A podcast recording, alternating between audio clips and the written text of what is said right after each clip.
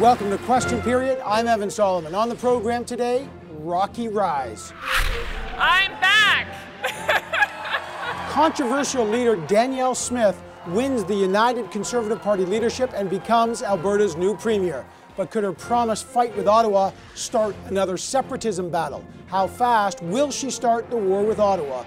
Alberta Premier designate Danielle Smith joins us, and we'll get reaction from the Natural Resources Minister Jonathan Wilkinson on Smith's promise to build more pipelines. Then, Mulroney's view. You cannot in this country get elected from the extreme left or the extreme right. It can't happen.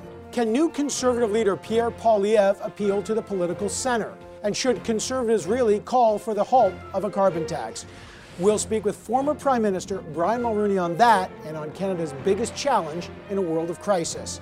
Then, Emergency Act. As I've said uh, since the very beginning, we invoked the Emergencies Act because it was necessary. It restored public safety and order uh, across the country. The public inquiry into the historic use of the Federal Emergencies Act begins this week. Was it justified or not? Conservative public safety critic Raquel Dancho joins us on the scrum. This is Question Period, my last week hosting this program after seven years. So, as I like to say, let's go get some answers. She is the phoenix that has just risen from the Alberta firewall. Remember, back in 2001, a young Stephen Harper and six colleagues wrote about the infamous Alberta firewall. That letter, it was called the Alberta Agenda. Chrétien had been in power for three terms, and Alberta Conservatives were so fed up with the federal government, which they saw as intruding on Alberta's business, that they wanted to do, among other things, ditch the RCMP, form their own police force, opt out of Canada's pension plan, collect their own income tax. Well, guess what? All that is back. The new Premier designate of Alberta, Danielle Smith, wants all those firewalls built and something even bigger the Alberta Sovereignty Act. The controversial act would allegedly grant the province the right to ignore federal laws and court rulings deemed to violate Alberta's judicial rights. It's been called a separatist document or unconstitutional, but it has propelled Danielle Smith to her victory as the new leader of the UCP in a tight race she won on the sixth ballot. No longer will Alberta ask permission from Ottawa to be prosperous and free. We will not have our voices silenced and censored. Smith is no stranger to Alberta politics. From 2009 to 2014, she served as the leader of the Wild Rose Party. Then she resigned to cross the floor to join Jim Prentice's then governing Progressive Conservative Party. They were not happy in the Wild Rose. She lost her seat. Many blamed her for the rise of the NDP and their 2015 election win. But guess what? She's made a remarkable political comeback. How would the Alberta Sovereignty Act really work? And what is in store for Alberta with the new Premier designate? It is a delight to now welcome the Premier designate of Alberta, Danielle Smith. Holy Mackinac, I've known you for a long time, and you would be the first to admit nobody saw this coming. Uh, nobody did see it coming. I think at the beginning of the campaign, people didn't think I had a chance. But I spent six years on talk radio, getting to know Albertans, and a lot of forgiveness took place over that six-year period of time. And so those are folks who came on board to buy memberships, and and uh, I was just able to squeeze out a victory on the final ballot. So I'm I'm delighted at this new step we're taking. It is. The, it wasn't a big mandate, like final ballot, uh, sixth ballot. Uh, do you have a mandate? now from your party, or is it still a party divided? It, no, I don't think it's divided at all. We had a great caucus meeting this morning, and we talked through the things that came up during the election campaign, the, the leadership, and I think we've got a, a lot of buy-in on the three main things that we need to work on in the fall. One is reforming Alberta Health Services so that we can get better health care and ad- address the issues on the front lines. Also, amending the Human Rights Code to make sure that no one is discriminated against on the basis of vaccine, vaccine choice. And then the third one is autonomy. I mean, my proposal was a Sovereignty Act. There were other proposals for autonomy that, that took place during the, mm-hmm. the leadership race too. But I think on the th- on the on the big agenda, the, those three items, we have a lot of unity on moving forward. Okay, you those. were propelled to victory largely, you sort of seized control of the race with this Alberta Sovereignty Act. It's been controversial. The former Alberta Premier Jason Kenney said that the act would turn Alberta, as you know, into what he called the Banana Republic. Kory Teneycke, who ran Doug Ford's campaign, said this recently on a, po- uh, on a podcast saying, uh, here's the deeper problem with Danielle and what's at stake. Conservatives is change that is evolutionary, not revolutionary, he said. There's rule of law and faith in institutions, the idea of reforming institutions, not tearing them down down is at the core. He says there's nothing more fundamentally unconservative than that, and it's destructive. It's toxic. Ken Boessenkool, by the way, who co-authored the firewall letter, called your style of conservatism kamikazeism. They don't like what you're doing. They think you're a radical that's wrecking conservatism. What's your response? You know, when you have institutions you can be proud of that are functioning well, that are working for people, I completely understand why you don't want to reform them. But we have institutions that are failing us on all levels. And when you have that kind of failure, it actually takes some leadership to step in and, and to restructure them. So I believe that we've got to do that. Our, our country is failing us because we've got a prime minister that doesn't respect our constitutional jurisdiction. He, in, he passes unconstitutional laws all the time and expects us to go to court to be able to fight out and get, and get not, our rights but the courts determine I kind of like that. the like, Quebec but, approach. But, but Danielle Smith, uh, the courts, for example, on climate change, I know you want to go to court again over the price on carbon or the carbon tax they went to court. Alberta lost. It's federal jurisdiction. What are you going to do about that? That's constitutional. It, it, it's not double jeopardy. I mean, you can you can re-litigate a case with new information. We've got new information now. We have an affordability crisis for our seniors. We also have an energy security crisis helping our friends in Europe. Those didn't factor into the court's decisions at all, which is why I've been giving counsel that we can fight that carbon tax again at the at the Supreme Court level, and we intend to do that. But I would look at what happened in Quebec. I mean, Quebec, when the Emergencies Act was declared at the federal level, they convened their National Assembly, which is what they call it, and put forward a motion saying they wouldn't enforce it, and it passed unanimously. And the country didn't come to an end. Ottawa just said, okay. So what then. about the because Constitution, Quebec though? all But- the time okay, defends its let- jurisdiction vigorously. Well, they do. They have. They've used a notwithstanding clause twice, right? Um, and, and there may be a court case on that. But just let me. I'm asking about this Alberta Sovereignty Act because uh, it's widely seen as unconstitutional. Do you think you have a mandate now, before you've ever gone to a general election, to actually start on down that road, or are you going to wait? Like, how quickly are you going to act on that? We're going to act really quickly on it because I think you saw what happened last week with Justice Minister Tyler Shandro, and he demonstrated that we can stand up for our provincial jurisdiction when he said that we were not going to enforce the federal confiscation scheme on firearms because it's not our policing priority. That our policing priority is gang violence and making sure that we don't have gun smuggling, and and provincial jurisdiction is also property and civil rights. Now, my I would just add an extra step that uh, when we take those kinds of actions in defending our constitution, we would put it forward in a motion in the assembly so we can have a full debate on it. But I, I think that it's only fair to the federal government to let them know we're changing our relationship back to the way it was supposed But- to but be. But can you do We've that without to going to the people? on everything? Can you go to that? I mean, you've got a I- mandate from like 45,000 Yes. Albertans. You think you've got a mandate to do the Alberta Sovereignty mm-hmm. Act, which a lot of people will say will jeopardize the Alberta economy because investors might say, man, if you're not going to enforce federal legislation that the courts have said, why would we invest in Alberta right now? Well, you, I think I think it's been mischaracterized. It is, has nothing to do. I, you said in your opening with separation at all. It, what it has to do is going back and looking at how the Constitution in our country is supposed to work. I know. I know we've always been treated like a subordinate level of government. We've acted like it, but we're going to stop acting like that. We're going to take our place as a senior partner in Confederation. We are almost the second largest economy in the country, and I I think we deserve some respect for that. I think we can work collaboratively with our federal counterparts, but they cannot keep taking action that prevents us from attracting investment, prevents us from investing in our oil and gas industry, and prevents us from helping our friends and allies. We're going to push very hard to make sure that we get our resources developed, which is constitutional jurisdiction under the provincial government. And then they can take us to court if they want to stop us, but I think we'd, we'd win that battle. That's what I'm looking forward to. Okay, uh, last questions. Um, are you going to run for a seat in the legislature? And, and uh, when when will you do that? And when do, I know there's an Alberta election is not until May 29th, 2023. Will you go sooner to the polls?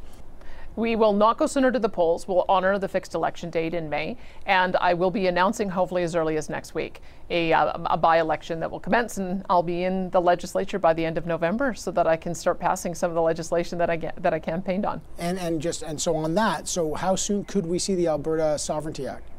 Uh, probably first week of December would be the soonest. We've done the math. If I if we launch into a by-election on October the 11th, there's always a delay period where you're validating the votes. The earliest I can get into the legislature would be November 29th. So it would it would be it be, could be as soon as that. Well, congratulations, uh, a remarkable political victory, and uh, here you go, Danielle Smith. Great to have you back on the program. Thank you so much, and good luck in your next in your in your future endeavors, as they say. It's a shame I won't be uh, talking to you in this format uh, again, but I appreciate you making me one of your last interviews. You certainly are, and I hope our paths cross again. That is the Premier designate of Alberta, Danielle Smith. Coming up, we go one on one with Brian Mulroney, the former Prime Minister. What does he think the greatest challenge facing Canada and Conservatives are right now? We'll find out next. Stay right here with Question Period.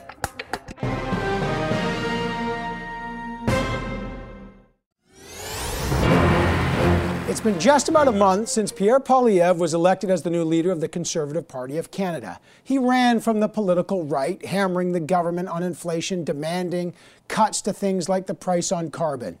One thing, though, he hasn't talked about much since he won are things like firing the governor of the Bank of Canada, key part of his campaign, hasn't mentioned the trucker protests. In fact, he recently had dinner with, guess who? The former progressive conservative Prime Minister of Canada, Brian Mulroney, to find out how he can win a majority. Is Pierre Poilievre tacking to the political center?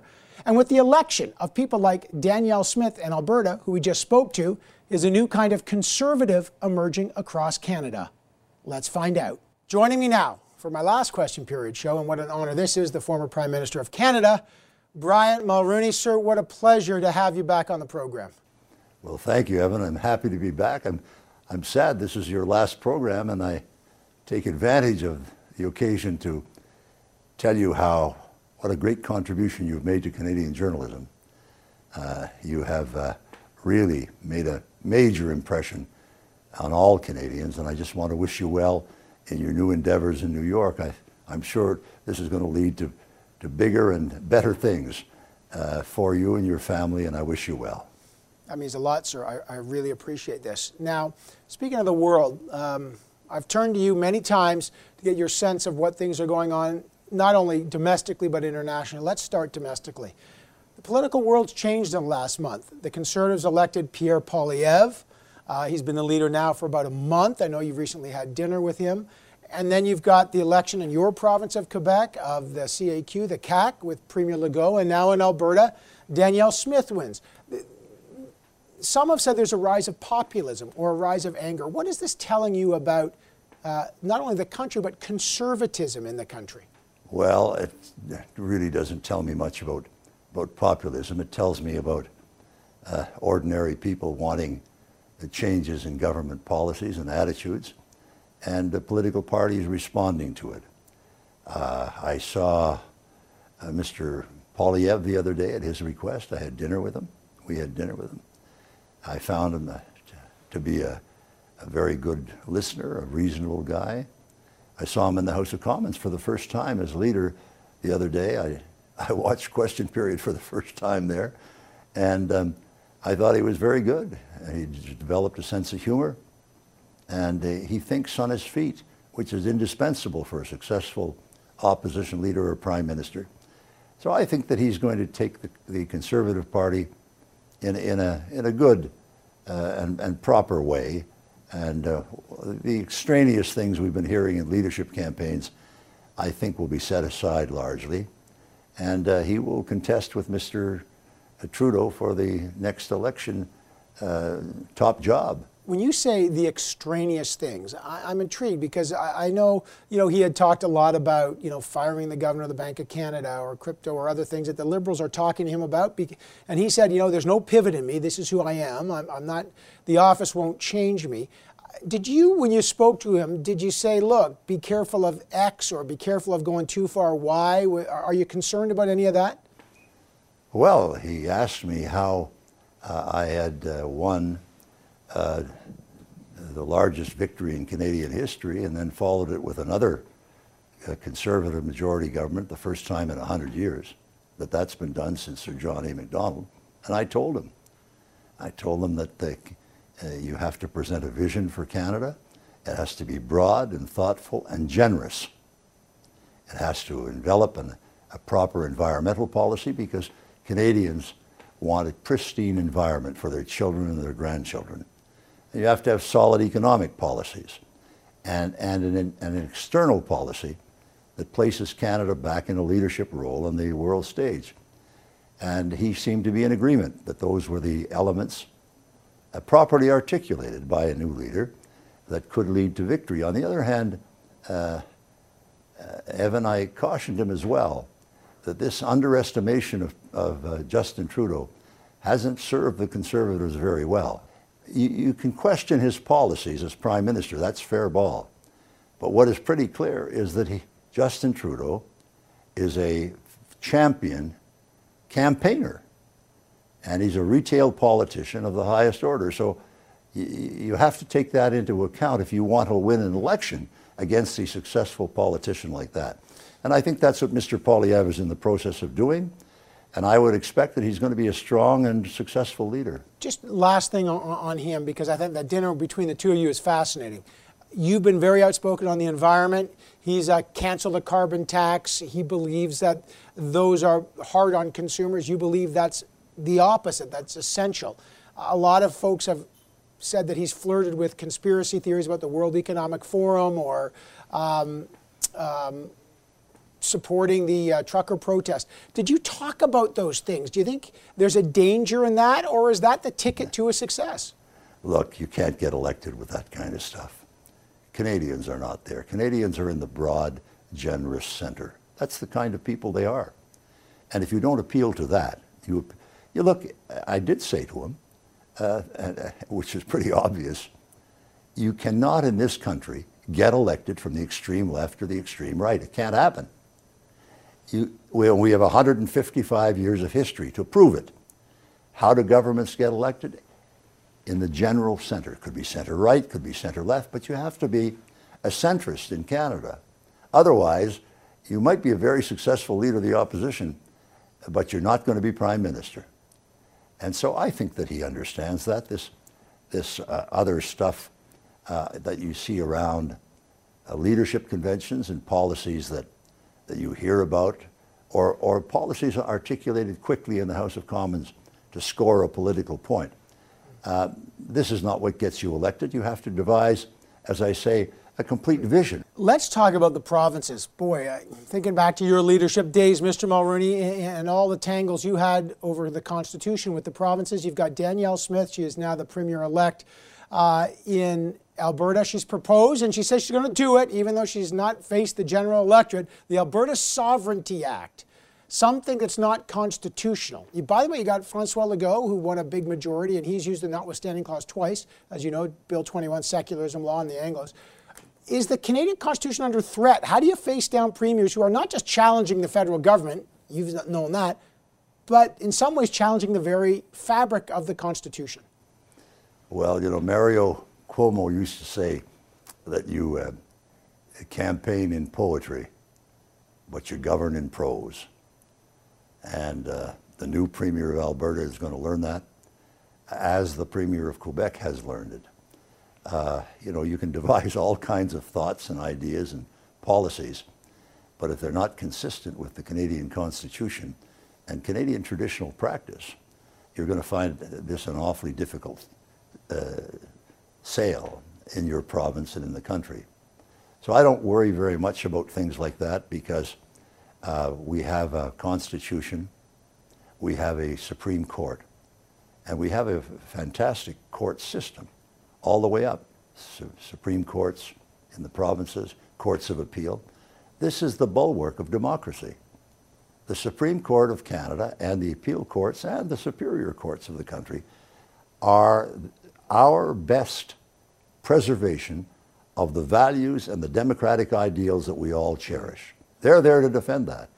And so you don't have to worry about, about provincial premiers or others getting too far out of line as long as the courts are there to rein us all in. Interesting on that. Uh, and we'll see if the federal government sort of weighs in on that. Uh, last policy question before I, I just want to ask you sort of a more general question. We do have a carbon price, a carbon tax. There's a rebate for certain provinces, as you know. It's been the heart of maybe almost every day in question period, and you've watched question period.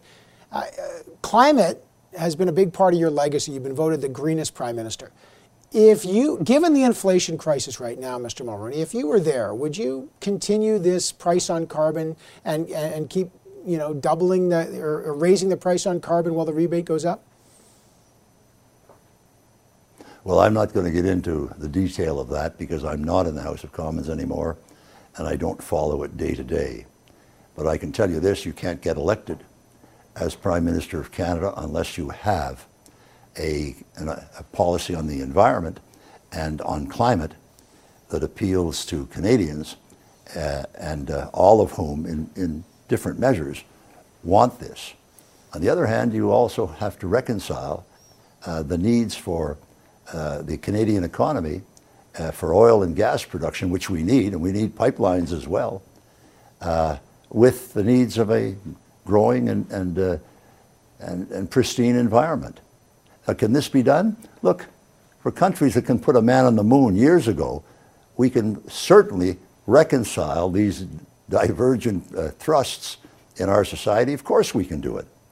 It just requires the thought and the, and the reflection necessary and the, and the political will to make accommodations in the national interest.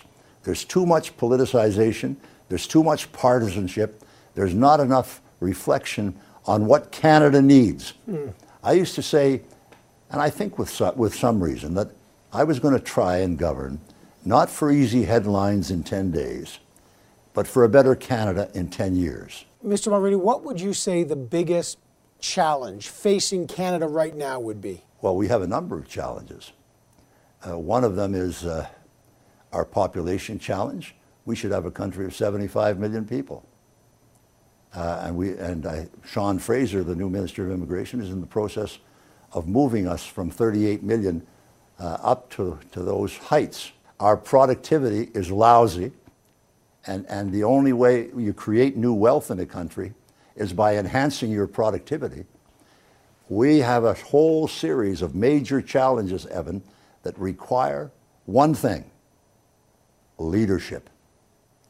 I mentioned before that Bill Clinton used to say that leadership is the capacity to look around the corner of history just a little bit. Well, if you look around the corner of history today, you see these challenges. You know that they require policy and commitment and skill to bring about the results that benefit Canada. Forget the political parties and the partisanship for just a moment and think of the country. Think of our national interests. Think of what we want for our children and grandchildren. And that's what leadership is all about. Peeking around the corner of history with the former Prime Minister Brian Mulroney, which I would do any day of the week, sir. Thank you for joining us on Question Period today and giving us a bit of a look uh, down that dark alley. Thank you, sir. Thank you, and good luck to you, Evan. Thank you. All right. When we come back, Alberta Beef, Alberta's new Premier designate Danielle Smith just told us she's going to enact the Alberta Sovereignty Act and challenge the federal government, and she won't have Alberta's resources landlocked. How will the federal government respond to that? Well, the Natural Resource Minister, Jonathan Wilkinson, joins us next to find out. Stay right here with Question Period.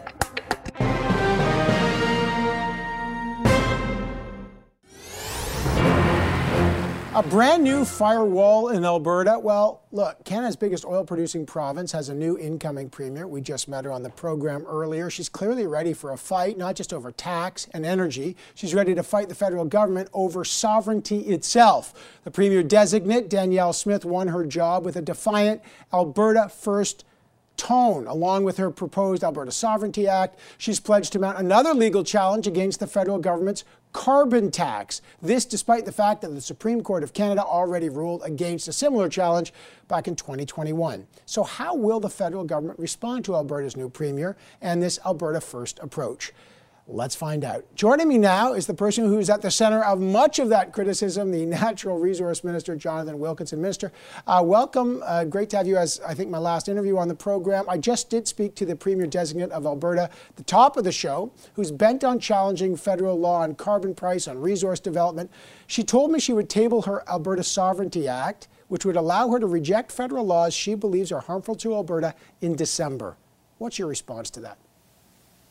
Well, I guess my response would be uh, we all need to, to take a little time to see how the new premier settles in and, and what the content of, uh, of the legislation that she said she will bring forward looks like. Um, I continue to be of the view that this federation works best when we find pathways to work together, understanding that there are always uh, some differences that exist. Um, you know, the, the fact that Alberta is pushing at the edges in terms of some of these these issues, and it's not just uh, Alberta, Saskatchewan is having the same conversation is not historically strange, right? I mean, I grew up in Saskatchewan. Peter Lougheed had several similar conversations. So did Allan Blakeney, who was Premier of Saskatchewan. So I just wouldn't get I wouldn't jump to conclusions that this is uh, this is going to be a, a, crisis. I think there's opportunities for us to try to figure out how to work together. Okay, well, I, I, I like that you're pouring cool water on on the Alberta firewall there, but she says she's going to do it. She just told me that she she obviously they don't like Bill 69, the Impact Assessment Act, which she commonly refers to as the anti-pipeline bill. She says, look, we're going to start building uh, energy corridors and pipelines, and if you don't like that, the federal government, you could try to take them to court and stop it. What do you make of that? Well, I mean, look, there, there are areas of provincial jurisdiction, there are areas of federal jurisdiction. There's certainly some things that, that she can do within the bounds of the Constitution as it exists today. Um, but but I would say that, that there are also areas where it will be important to collaborate. Um, I've I've invited Alberta, as as I've invited every province and territory, to join what what are called these regional energy and resource tables. Part of that is about talking about regulatory and permitting processes and how do we implement Bill C69 or the Impact Assessment Act. How do we work to align the, the, the, processes that they have in Alberta so that we can go faster with respect to good projects, good projects that respect environmental protection and that respect Indigenous but rights. Her, her, her, point is, and I'll read, look, here's a quote from her victory speech. Um, we will not have our resources landlocked or our energy phased out of existence by virtue signal by a virtue signaling prime minister. Albertans, not Ottawa, will chart our own destiny in terms uh, on our own terms. We'll work with our fellow Canadians to build the freest, most prosperous country on earth like again, I'm just trying to get a. You know what's coming, and I, this doesn't sound like your typical provincial federal strains. This sounds like something bigger. Well, perhaps. Again, I'm not going to prejudge the premier, um, nor nor exactly what approach she's going to take. But what I will say is, we have been working actively to ensure that we're able to get Canadian resources to market. Um, at the end of the day, we are doing so in a manner that, you know, for example, the 300,000 additional barrels a day that we have committed to actually flow through the United States uh, to help our friends in Europe, the Trans Mountain Pipeline, LNG Canada um, on, on the east or in the west coast of British Columbia. Mm. Um, but we're also doing it in a manner that respects the fact that climate change is real. And, and I think Premier Smith has been clear that she is herself committed to achieving net zero by 2050 as are almost all of the, the, the, major players in the energy sector. So I do hmm. think there's a basis for conversations here. It's about trying to ensure that we're doing the right thing economically and environmentally. Okay, she says she's going to launch a legal challenge to the federal government's carbon tax. She's got, quote, she told me, new arguments, even though the Supreme Court upheld that this is a federal jurisdiction. Your reaction? Well, I would say, I mean, ultimately that that's up to the courts as to whether they accept a, a, new challenge. But I would say, from a legal perspective, I think the bar is very high. It would be very unusual for I think the Supreme Court to rehear a case it just decided, um, and and almost certainly there would be a process that one would have to go through, and the arguments would really have to be fundamentally new arguments. But so I think that issue has largely been settled, but but of course Alberta is free to try again through the courts if it feels that that is something that is worth doing. I would just say I think the issue is settled. There are ways in which we can actually move forward um, without spending a lot more money litigating an issue that I think has been already done. All right, I got to leave it there. Um, we'll be watching this debate unfold. Natural Resources Minister Jonathan Wilkinson, sir, thanks. I really appreciate it. Thank you, and thank you for all you've done. I know that everybody across the benches really appreciated the, the conversations they've had with you over the years, and I certainly wish you well. Thank you. I should tell people, you and I like to have debates offline on policy, which I always appreciate. we do. We're looking, that's what I like. Okay, that's Jonathan Wilkinson. Thanks. The public inquiry into the unprecedented use of the Emergencies Act begins this week. Was it really needed to end the trucker protests in February? Conservative safety critic Raquel Dancho joins us next on The Scrum. Stay right here with Question Period.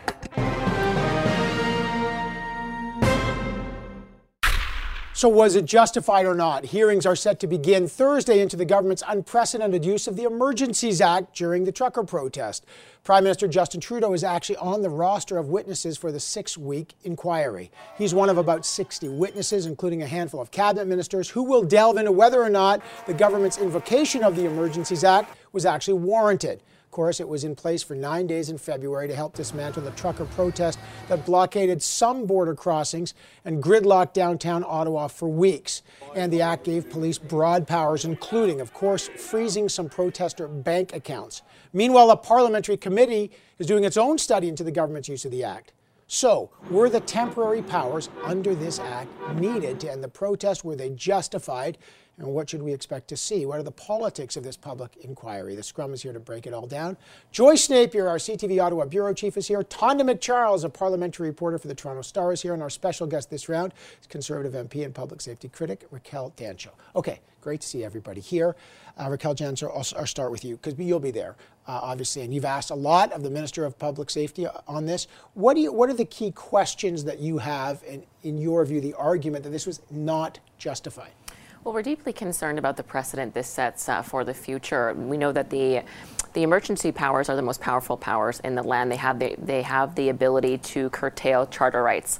And that's why the threshold in the Act is extraordinarily high. It has to be a national public safety issue or an issue that threatens the national economy. We don't believe that those thresholds were met. So we are concerned that the Liberals, by doing this, have set a precedent that every time they have a protest or a movement they don't like, they can freeze the bank accounts of Canadians. So we need to ensure that the inquiry very much investigates this to establish whether that precedent was met. We don't believe now, it was. a vote. Mm-hmm. I mean, I mean, there was a vote in Parliament. There, the, the inquiry is part of it. Does that not suggest that you can't just snap your fingers and do it? You got to get elected officials to vote for you. Well, the Liberals made the argument that the police were asking for this, and we found out that that's not true. In fact, the minister and the prime minister said that on multiple occasions, and that was not the case. So if that's not true, what else have they not been telling the truth about? And we hope to find that out in the inquiry. So I think that actually we don't know to what extent this was a failure of police leadership and management on behalf of the City of Ottawa and the province of Ontario, which had a role in this. They declared their own state of emergency, but there is no review of those, both the City and the Ontario emergencies. Um, I think we have to this inquiry will have to decide whether it was a failure of police leadership um, or if the government actually did need to resort to that as a last resort. That's the that's not just a, a question of interpretation of the law. It's also a hugely political question for this government. And, and Joyce, I, I, talked to the police chief in Ottawa and, and, others, and they said we didn't request it, as Ms. Dancho said, but we it, it really helped resolve the situation it was helpful, but we didn't request it. I think the question, you know, was it needed? Sadly, I think something was needed, and if that was the nuclear option, maybe not, you know, the best option, but what we would like to know is what other options were they? You know, people were watching this and seeing how how did we get to this? How did it? How did chaos come so easily and so fast to a city, to bridges, blocking bridges? So. Was it justified? Perhaps not. But was it needed? Yes. Is there a contradiction in, in my answer? Yes, but if not that, then my question to you and to other politicians, then what? How would you mm. stop that? And I think Tonda is right. There was a failure from day one. No, in fact, from day minus one. Uh, well, you can, you can answer that. You I mean, yeah, go ahead. Yeah, well, at the borders, the blockades at the borders were all cleared without the use of the emergency powers. So we know that it was certainly possible to clear these illegal blockades uh, without the emergency powers. Uh, Coutts and in Windsor, right? Yes. And in Emerson as well. Right, yeah. That's correct. So, and I think part of the issue as well, we didn't see, we had heard, of course, reports that they almost came to a resolution the, day, the night before the Emergencies Act was invoked, and that fell apart. Well, why was that? Well, the, I do believe the Prime Minister does bear some responsibility here for pouring gasoline on the fire for weeks and months, calling names. It did not help the situation was the gasoline, at all. Let's be clear. Was did, did your leader Pierre Poilievre pour gasoline on the fire by encouraging the protests to stay and break the law? Well, I think it's important to recognize that there were peaceful protesters as well to uh, they weren't peaceful. Uh, they may be peaceful, sure. but it was illegally occupied. You were there. You saw it. That, that's not. You know, that I, wasn't legal. I appreciate that there was leadership taken to try to extend an olive branch and have those conversations. I wish members of the Liberal Party would have done the same, and perhaps we wouldn't have needed. They wouldn't have felt they needed to invoke the Emergencies Act. We don't believe the threshold was met, and we do believe it was an overreach. Uh, Tonda, on that, there's politics on this. The Liberals are going to say, well, you stood with them, you encouraged this illegal blockade to Mr. Poilievre, Mr. Poilievre, and Raquel Dancho will say, show us the evidence that the threshold was met. What, how does the politics of this cut? Well, I mean, how does the government show that threshold was met? They're going to have to reveal something that they haven't yet revealed, which is the extent to which perhaps they were fearful of extremists within the uh, ranks of the protesters, uh, the extent to which they feared uh, broader threats more, more broadly to the public order. Will that be divulged in the emails and the documents that are going to be disclosed to which this inquiry? Be, which yes, will be disclosed waive, with the judge, They right? will waive cabinet They're confidence. They're waiving cabinet confidence, but to what extent that paints yeah. a real picture of what was going on behind the scenes. They won't, they will waive cabinet confidence, but there will still be questions of right. privileged information attached to that that may not be disclosed. Uh, Joyce, you want to pick up on that? Well, you know, I think that uh, asking the prime minister whether it's a it's a liberal or a conservative prime minister to go and then talk to to illegal occupiers is is also creating a precedent that is unacceptable. Whatever the prime minister, whatever his colors or her colors are, it is unacceptable to get to that point and to say, "Here, cave and go talk to them." So there should have been negotiations. What I want to know, and I think Canadians should want to know, is what happened before? How did it get to this?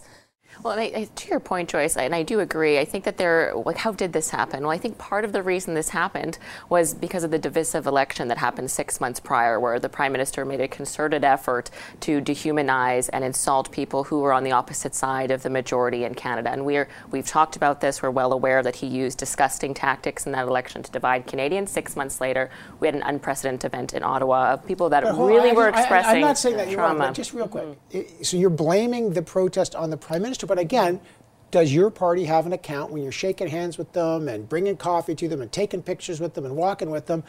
Does your party have a responsibility to bear to something that was an illegal protest? Again, I think that the Prime Minister bears responsibility for insulting them and for dividing Canadians. I think that's why we saw this kind of reaction. It was kind of an explosion of something that had been brewing for quite some time. Had he not acted in that way, perhaps we could have diffused it peacefully uh, without the Prime Minister resulting to the largest uh, sledgehammer in the land, which is, you know, the emergency powers. Okay, well, we're going to watch that very closely. Uh, Raquel Dancho, great to have you on the program. Uh, Tonda MacCharles, uh, who's been a regular, well, I've been hosting this program for seven years. Thank you for coming.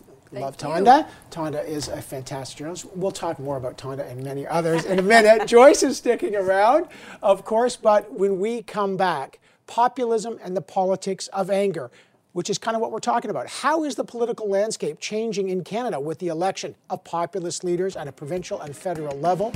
And what about at the federal government itself? Pollster Nick Nanos joins us next on The Scrum. Stay right here with Question Period.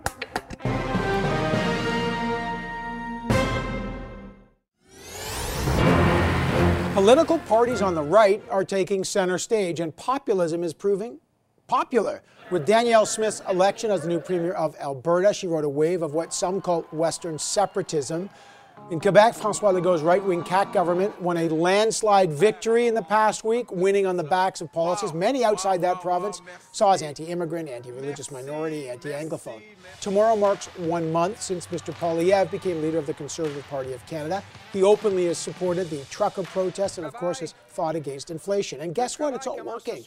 You got that high inflation, post COVID anger, and there's a new Nanos research projection that says the Conservative Party federally would now win more seats than the Liberals if an election will be held today. The Conservatives winning 108 seats compared to 106 for the Liberals. So, are Canadian politics starting to shift to the right? And does this signal a new political landscape in Canada? The Scrum is going to answer all that. Joyce Napier is back, our CTV Ottawa Bureau Chief. Steph Levitz, Parliament Hill reporter for The Star, jumps in. And our special guest this round is our pal Nick Nanos of Nanos Research and the man behind the poll. Uh, Steph, welcome. And Nick, of course, Joyce and I are just waiting for you to arrive. uh, what, what do you, is there a shift right? Uh, because in Ontario, Doug Ford, though he wins on the right, shifted to the center. There is a shift right, but the polarization sickness that we've seen in other democracies is now in Canada. We've seen it in the United States, in the United Kingdom, France, Germany, now Canada. And what we see are these provincial governments, these provincial movements shifting to the right, largely in response, I think, to very progressive policies at the national level from the Liberals. And that's what we're seeing. So we're seeing a bit of a pendulum swing back in another direction. Is that it? That the NDP, the Liberals make that kind of uh, power sharing deal, as it were? And, and now suddenly you see Danielle Smith running on that. She calls it the NDP Liberal Coalition. To some extent, perhaps it's also a bit of anti establishment behavior coming on the part of right wing parties um, across the country. We're coming out of a pandemic where the establishment, the institutions of our country, are perceived to have failed a lot of people. And of course, liberals and New Democrats will argue well, no, they didn't. They were propped up. People were given millions of dollars. It really helped them out. The government showed its value. But there is a large cohort of people who still feel like they were done wrong by, that they couldn't trust the institutions, they were failed by their governing leaders. It's not ideological as much as it is a response to who is in power. That's one point. But the second, though, you could say that, and you could also look, provincial governments are getting reelected. There is no political accountability for the pandemic. If people were really Huh. frustrated, would Ford have won re-election? Would Legault have won re-election? Just as two examples. Well, then you got Legault, Joyce, and then you got the rise of Danielle Smith, who what a remarkable. Just seven years ago, she's in the wilderness. She's hated. Now she's the premier designate. Well, you know, the, uh, let's start with Legault in Quebec. What was it described very well in a column as the tepid election, and you know, sort of the tepid solution. People just voted for him. Is he really liked that much? Is this was this from the heart, or is this just like okay, it worked? Uh, right. They forgave him because Quebec was so strict during uh, the pandemic. Right? They were they were curfews in Quebec and not in the rest of the country. So there was no anger about that. In fact, his uh, you know governance of the pandemic didn't even come up hardly during the campaign. You know, in the case of Danielle Smith in Alberta, well, that's a story to follow, uh, and that's I mean, you know, is she not Canada's comeback kid? Yeah, the Sovereignty Act, and she talked about yes. it on this program. Nick. But also, you, you see Bill 21, Bill 96, the language laws, the secularism law in Quebec. Federal government's letting provinces kind of play a little faster and looser with constitutional issues and not doing that much and, about know, it. There, there are two things that are at play. The reality is is that the Ottawa government brand, set aside whoever the government of the day is, is on the ropes. Most Canadians would use words like anger or pessimism to describe that. The other thing is the political muscle in the two biggest provinces, Quebec and Ontario, the muscle is there, not with the federal liberals right now. So watch out for the federation and how it's going to work with two very powerful premiers with big mandates facing, a, a, liberal government that perhaps is getting a little long in the tooth. Do you see that? I, I mean, they, are they're, they're saying we're going to get this dental care done, uh, and, and Jagmeet Singh says we're really getting things done. Is that starting to help or hurt the liberals? They have to be able to deliver on the promises they've made. This is a government that's been outstanding at promising things and absolutely terrible at implementation. I mean, and now they're really long in the tooth in their mandate. And, and, you know, I guess implementation isn't sexy, right? Like governments don't like to go out and put out press releases and say, look at all the good things we've done today because nobody really pays attention. They want new ideas. They want something new. What have you done for me lately? What have you done for me lately? And so if the liberals can't sort of start implementing the things they've promised, of course it's going to hurt them because now they've promised the moon, and w- what are we at? Like a little bit of the stars, a little bit of the dipper? TikTok. It's been seven years. Yeah. Are we into a world now where the provinces and the federal government are, you know, provinces see political hate and run against this government, and a government that both Nick and Steph are saying starting to get long in the tooth and trying to figure what do we have to offer now? Well, I think it's personal for the new premier of, of, uh, of Alberta and for Francois Legault. It's personal. Like he has things that he's going to come to Ottawa and demand. Is it going to be a warm and fuzzy, the, the, the next meeting of premiers and the prime minister? Is it going to be warm and fuzzy? I don't think so. I mean, they'll be polite. Uh, but it's not going to be because they really have, first of all, perhaps the federal government, there has been an overreach uh, over the last years. Perhaps, you know, uh, uh, provinces feel that, you know, they've been walking on our feet for a long time. We want to have some control right. over it. If Ontario and Quebec team up against the federal yeah. government, they win, the federal government loses. It's basically as simple as that. Politically, Alberta? yeah, and Alberta. But put Alberta but, in the mix. Yep. All right, uh, I got to leave it there, but wow.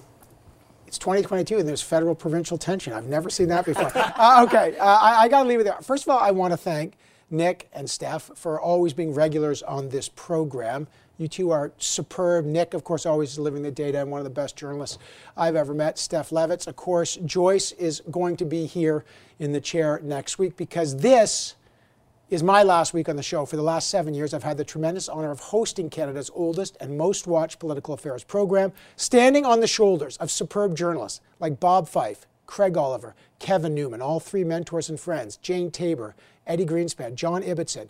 And now, of course, Joyce will be in the chair for the next while, so you are in great hands. Have no worry about that. This program has been on since 1967, before I was born. Let's just say before anyone on this show was born, because it does one thing better than any other holds politicians to account. The mandate has always been fearless questions, facts first, and getting the newsmakers to set the agenda for the week ahead. The journalists who join us, the special guests who join us every week, bring their own original insight on the scrum, and their job is to do one thing serve you, deliver you the nonpartisan information you need to make your opinion about the direction of this great country. Behind the scenes, there's a team here. Well, team doesn't really describe this place. Let me say this there's a family here. Our senior producer, the superb Stephanie Ha, who is tireless. Our associate producer, Spencer Van Dyke, incredible. Our former producers I've worked closely with, like Nicole Green, Kieran Rines, Ian Wood, Mackenzie Gray, Jordan Gowling, Noah Richardson, all superb people. And our team, our technical team, led by the brilliant Derek Thacker, Scott R., Scott P., Robin, Dave Ellis, Carlo, Jim, Peter, Marley, Jeff M., Jeff D., Ryan, Brian, and our amazing makeup artist, Samantha Caldwell. Believe me, we don't look like this all the time. Thank you, Sam, in the magic room. Of course, our talented digital team, Rachel Aiello and Sarah Turnbull, and the news team we all work closely with, Rosa Omar, Richard Gray Wade, and others like Wendy Freeman and Randy. Thank you. I say their names because programs like this do not exist without people believing in them, caring about them, paying for them, and they believe that facts matter. I always say, let's go get some answers because that's the privilege we do. We have to ask questions to our elected leader and try as hard as we can to get the answers you need. I'm going to leave for a new job in New York City to try to get some answers there if I can on political issues, but I want to thank you for spending your Sunday mornings here, for caring about this country, seeking out the answers. Uh, thank you, CTV News. Thank you to the Bureau and my family here and my real family, Tam and Maze and Gid. Mom, love you. You will see Joyce in this chair in seven days, which will be great. Hug your loved ones. It's a long road in a small world, and I'll see you along the way. Thanks for watching.